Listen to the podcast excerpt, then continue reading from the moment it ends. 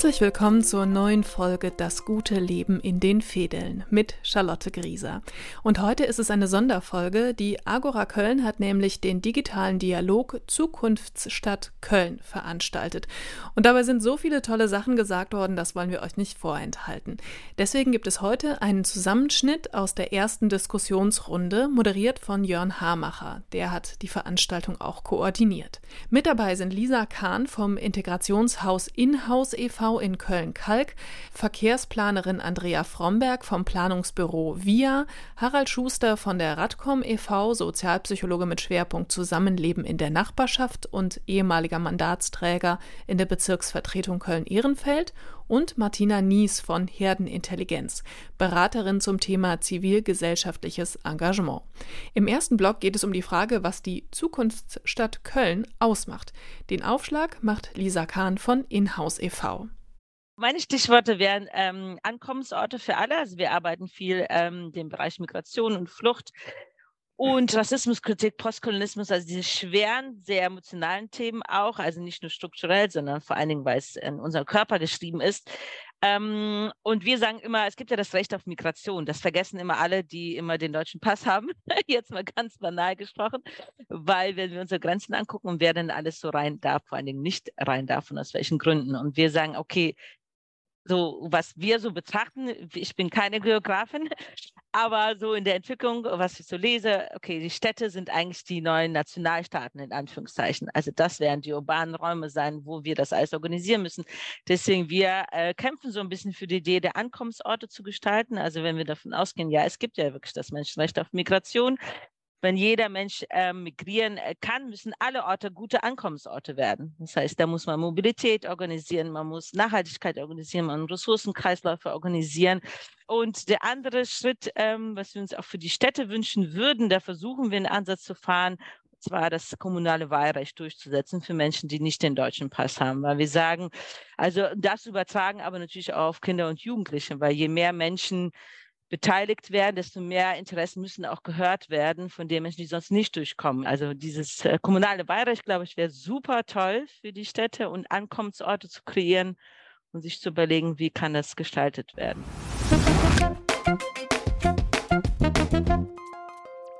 Also was mhm. ich mir wirklich wünsche, wäre die soziale Stadt. Ich glaube, dass Städte den Gemeinsinn entwickeln müssen. Also das wirklich, das, das was die Stadt trägt, sind wenigstens die Verwaltung oder die Politik, sondern sind die Menschen vor Ort. Und dafür brauchen, müssen wir den Menschen ähm, in Kontakt bringen und wir müssen den Menschen die Stadt erlebbar machen. Und ich glaube, das ist oft nicht passiert, ne? weil stellen wir uns vor, dass die Leute pendeln, kaufen irgendwo beim Discounter ein, die leben aneinander vorbei. Und so eine inklusive Stadt, glaube ich, ist eine Stadt der Begegnung. Und das funktioniert am besten vor der Haustür im Ort, äh, vor Ort. Dafür sind aber natürlich genau solche Initiativen auch nötig wie das Integrationshaus. Und die würde ich mir wirklich in jedem Stadtteil wünschen. Wir befinden uns ja im Prinzip in, in, einer, in einer Phase, wo ganz viele Veränderungen gleichzeitig stattfinden. Ne? Also, also natürlich Migration, aber eben auch Klima. Ähm, es wird sich das Mobilitätsverhalten verändern. Und das, tatsächlich glaube ich, das geht nur gemeinsam. Mhm. Und ich habe ein bisschen Sorge, dass vieles irgendwie vielleicht irgendwie ähm, nicht funktioniert, wenn wir das nicht schaffen, eine resiliente soziale Stadt zu entwickeln. Und deswegen möchte ich, also ist, mein ganzes Petitum wirklich, äh, lass es uns gemeinsam tun und lass uns uns überlegen, wie wir irgendwie das so gestalten, dass die Menschen sich zusammenfinden. In meiner Arbeit erlebe ich ja täglich, wie wichtig es ist, sich zu engagieren und dass die Leute, die sich engagieren, auch gehört werden. Weil es gibt eigentlich kein verkehrsplanerisches Projekt mehr ohne Bürgerbeteiligung, ohne irgendeine Form von, ähm, ja, was wollen die Alltagsexperten? Wo drückt sie der Schuh?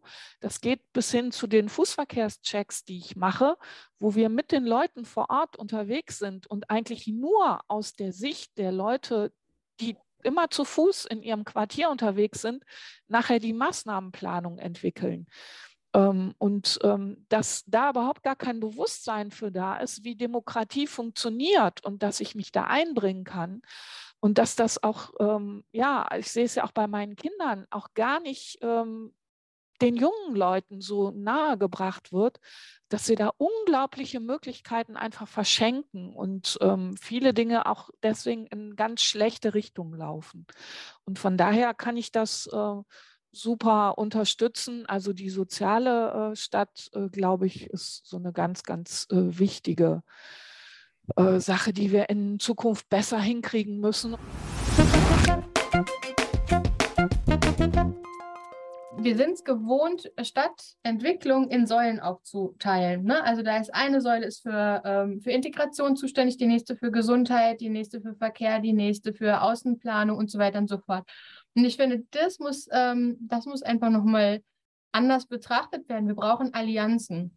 Also so wie ich das auch eingangs sagte, nochmal zu gucken, wo haben wir denn tatsächlich gleiche Interessen, gleiche oder auch ähm, den gleichen Raum, den wir betrachten? Und warum diesen Raum nicht gemeinsam betrachten und auch schauen, wo haben wir gemeinsame Interessen, weil was ich häufig erlebe, ist, dass Nachhaltigkeit, zum Beispiel Nachhaltigkeit und, ähm, und Integration und Barrierefreiheit sich derart gegenseitig ausstechen und dann so ein Kampf stattfindet, so welches Thema hat jetzt gerade mehr Wichtigkeit.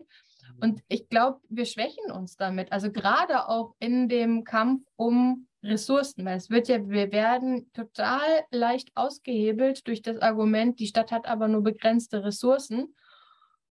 Und das, wenn man die, diese Karte nochmal anders spielen könnte, dass man einfach guckt, okay, wo äh, hat das Nachhaltigkeits-, das Mobilitätsprojekt auch nochmal einen Einfluss auf ähm, integrative Aspekte und umgekehrt auf gesundheitliche Aspekte und, und so weiter, ne? dann könnte man vielleicht auch mal irgendwann über eine andere Aufteilung von Mitteln nachdenken.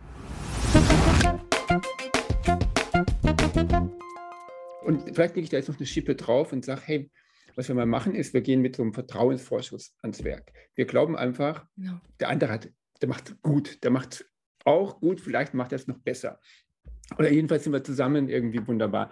Und wenn man quasi so ein gegenseitiges Vertrauen, einen Vertrauensvorschuss ähm, naja, zeigen, äh, dann glaube ich, könnten wir es schon schaffen, dass man sagen, hey, die AktivistInnen ähm, unterstützen sich wechselseitig und es geht vielleicht noch einen Schritt weiter und sagt, hey, vielleicht kann man sogar Vertrauensvorschuss auch gegenüber den städtischen Instanzen irgendwie zollen und sagen, hey, wir gucken mal, wie wir da irgendwie so konzertant auftreten. Also wir, jeder hat eine Rolle, sucht die, aber nicht gegeneinander, sondern guckt, hey, wie kann ich meine Kraft, meine Energie in so einen gemeinsamen Weg einbringen. Das finde ich irgendwie toll.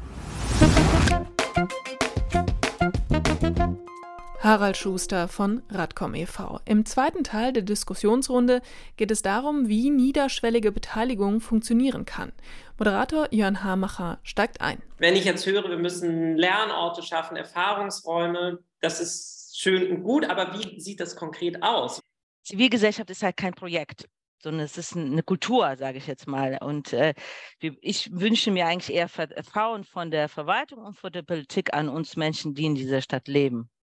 Ich merke ganz viel Misstrauen. Ach, müssen wir die jetzt wieder fragen, müssen wir die wieder beteiligen? Ich kann euch nicht sagen, bei wie vielen Werkstattverfahren ich war, wie viele PIN-Karten ich schon geschrieben habe. Und ich habe nie wieder was von diesen PIN-Karten gehört. Ich weiß nicht, wo die gelandet sind.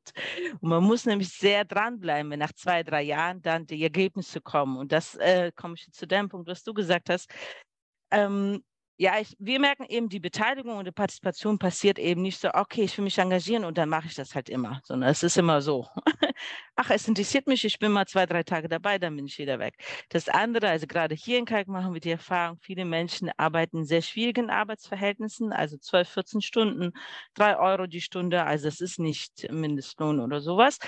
Und zwar alle sind sehr davon betroffen und dann sind dann so, wie gehe ich halt dahin zu solchen Versammlungen? Also wenn ich nach Hause komme, bin ich müde, ich mache gar nichts mehr. Ich lege die Füße hoch, lass mich los mit los in Ruhe mit Beteiligung. Das ist das eine, weil die Leute müde sind. Das andere finde ich, ähm, da nehme ich mich auch überhaupt nicht raus, so ein bestimmter Habitus, wie wir reden, welche Wörter wir benutzen in solchen Räumen.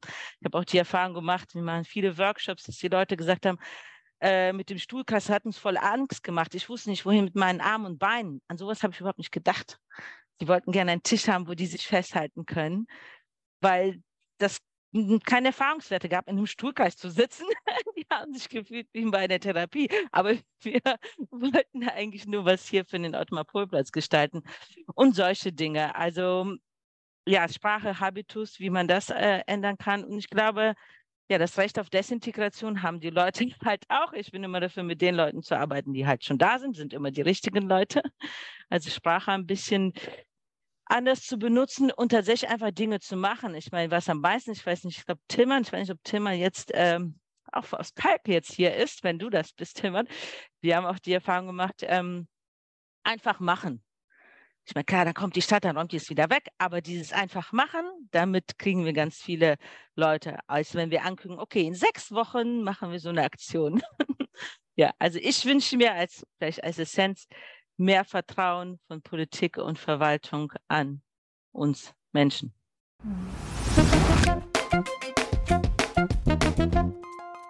Mir fällt tatsächlich eine interessante Studie ein, die Stadt Berlin hat durchgeführt, wo man Menschen erreicht mit einem ähm, Migrationshintergrund. Ähm, wo gehen die hin? Und tatsächlich äh, gehen die gar nicht so sehr viel in bestimmte Orte, sondern die halten sich auf im öffentlichen Raum. Und ähm, interessanterweise gar nicht so sehr auf Plätzen, sondern viel auf Straßen. Ähm, und das bringt mich zu, der, zu, dem Gedanken, hey, wir müssen auf die Straße. Also tatsächlich, das passt mhm. auch ganz gut zu dem, was ich vorhin gesagt hatte, nämlich, hey, das Leben findet auf der Straße statt. Und wenn wir den Ort Straße rekultivieren, wenn wir den den Autos entziehen, wenn wir sagen, hey, wir halten uns da auf, wir treten in Kontakt mit Menschen, dann glaube ich, schaffen wir auch tatsächlich sowas wie den Gap der verschiedenen sozialen Gruppen. Also wir, wir, wir, also wir überbrücken den Gap. Und äh, wir schaffen Nähe. Und Nähe ist, glaube ich, das, was wirklich hilft. Ne? Also Nähe ist der Schlüssel für Abbau von Vorurteilen, Nähe ist der Schlüssel für den Gemeinsinn, Nähe ist, also man muss sich ja nicht gleich umarmen, ne? aber ähm, lächeln, Hallo sagen, grüßen, das Gefühl für Geborgenheit entwickeln und das ist tatsächlich für mich ein ganz großer Ansatz und äh, zu sagen, hey, äh, wir gehen alle raus, also auch AktivistInnen gehen auf die Straße. Ne? Also wir, wir versuchen in Kontakt zu treten mit Menschen, wenn wir ein Projekt haben und sagen, wir reden mit denen und hinter mir hängt ja das Aufbruch-Fahrrad-Ding. Ne? Und tatsächlich war das auch ein bisschen der Erfolg von Aufbruch-Fahrrad. Ey, wir haben mal äh, äh Tagebuch geführt, ne? wie viele Stunden? Wir haben irgendwie 7000 Stunden mit Menschen geredet ähm, weil wir einfach draußen waren. Ne? Wir waren überall, wo Menschen waren. Wir sind dahin gegangen, wo halt Menschen waren.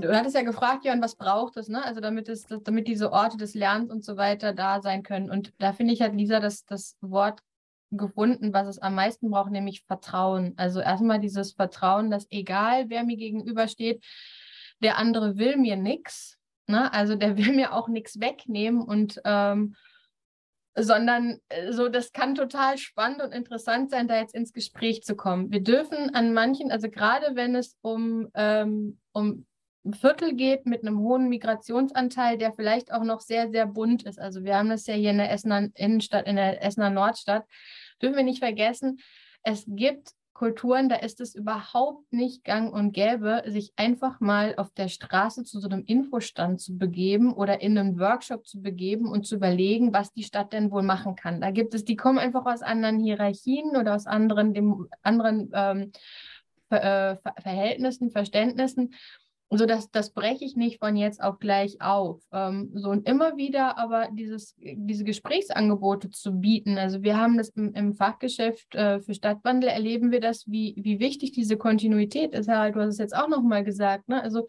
immer wieder ins Gespräch kommen und auf verschiedenen Ebenen. Es ist, es gibt nicht das eine Format, was alle abholt. Und ich muss mir auch immer wieder, also wenn wir über Beteiligung sprechen, muss ich mir auch immer wieder überlegen, Beteiligung für was? Um, um was geht es? Geht es jetzt um eine Riesenplanung? Geht es um kleinere Dinge? Und wen brauche ich wirklich dafür? Ich brauche nicht immer alle. Das ist auch ein, eine Sache. Ich muss nicht immer von allen alles wissen.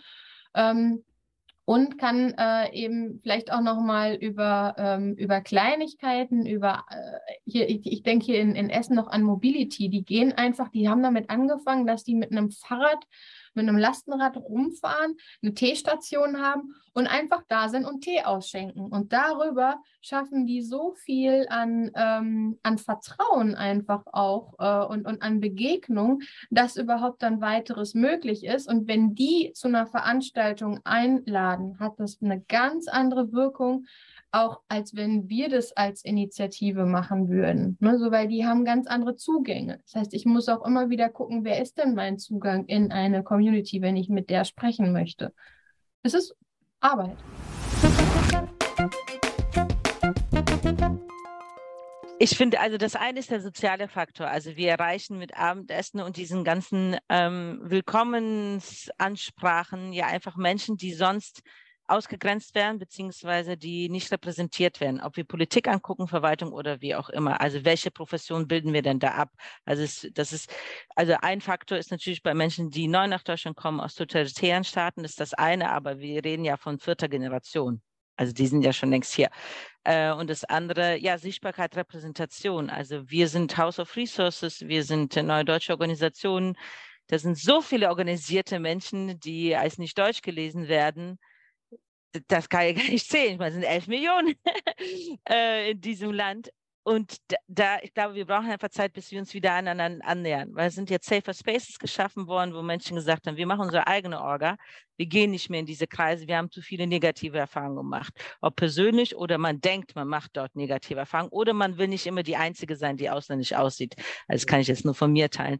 Ähm, das heißt, es gibt diese Organisationen. Die Frage ist, äh, ich glaube, wir brauchen ein bisschen Zeit äh, und äh, dass wir die sehen und wir brauchen in unseren Kreisen Repräsentation. Also genauso wie wir als migrantische Einrichtung auch äh, natürlich äh, deutsche Personen, die als Deutsch gelesen auch repräsentiert haben möchten in unserem Vorstand zum Beispiel.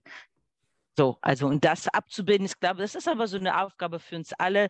Wie werden alle unsere Initiativen Spiegel der Straße, die vor uns ist? So, ich glaube, keiner von uns lebt ja in einem Viertel oder im Straßenzug, wo irgendwie alle gleich aussehen. Und das ist vielleicht so eine Aufgabe für uns alle, aber ich finde auch für migrantische Einrichtungen als auch für ähm, deutsche Initiativen, also für alle insgesamt. In der Endrunde stellt Jörn die sogenannte Wunderfrage.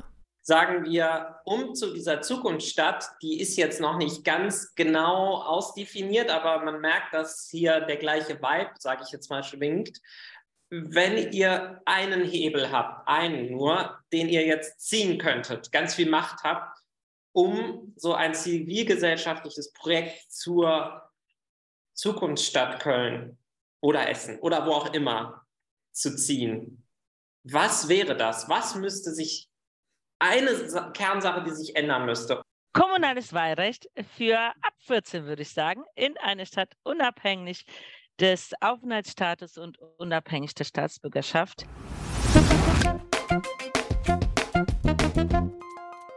Ich habe ja die Verkehrsbrille auf und ich sage ganz kurz, die STVO in die Tonne tun und was Neues machen. Ich komme aus Ehrenfeld und nachdem ich jetzt zugehört habe, ne, äh, sage ich zwei kleine Sätze. Macht abgeben als Ehrenfelder an andere Stadtteile. Ähm, und vielleicht mehr Mut für Augenhöhe. Also was auch ein bisschen mit Vertrauen zu tun hat, aber zu sagen, hey, okay, dann geht es auf Augenhöhe weiter. Also ich ähm, würde es zusammenfassen mit ähm, Selbstwirksamkeit, also und ähm, Mut. Also mhm. auch mal ähm, Mut, dem anderen den Vortritt zu lassen. Das war die Sonderfolge aus dem digitalen Dialog Zukunftsstadt Köln. Mit dabei waren Lisa Kahn von Inhouse e.V. in Köln-Kalk, Martina Nies von Herdenintelligenz, Andrea Fromberg vom Planungsbüro VIA, Harald Schuster von Radcom e.V. und als Moderator Jörn Hamacher. Mit dem gibt es auch noch ein kleines Interview dazu, was er denn so mitgenommen hat aus dieser Konferenz, findet ihr im Feed. Da gibt es außerdem noch ein Interview mit Martina zum Thema, wie kann zivilgesellschaftliches Engagement funktionieren inspirieren. Lisa war zu Gast in der Folge Zusammenleben und Andrea taucht bei den Superblocks auf. Lohnt sich natürlich alles total. Dieser Podcast ist Teil des Projektes Das gute Leben in den Fädeln der Agora Köln mit freundlicher Unterstützung der Stiftung Umwelt und Entwicklung und des Umweltamtes der Stadt Köln. Die Agora Köln setzt sich vielfältig ein für Stadtgestaltung, Nachhaltigkeit und ein neues Miteinander in den Fädeln. Auf agoraköln.de oder auf Social Media findet ihr alle Infos, Veranstaltungshinweise Hinweise und zum Beispiel auch ein Werkzeugkoffer für die gute Nachbarschaft. Alles nochmal in den Show Notes. Die Musik für den Podcast ist von Julian Bossert, die Gesamtproduktion von mir, Charlotte Grieser. Bis nächstes Mal.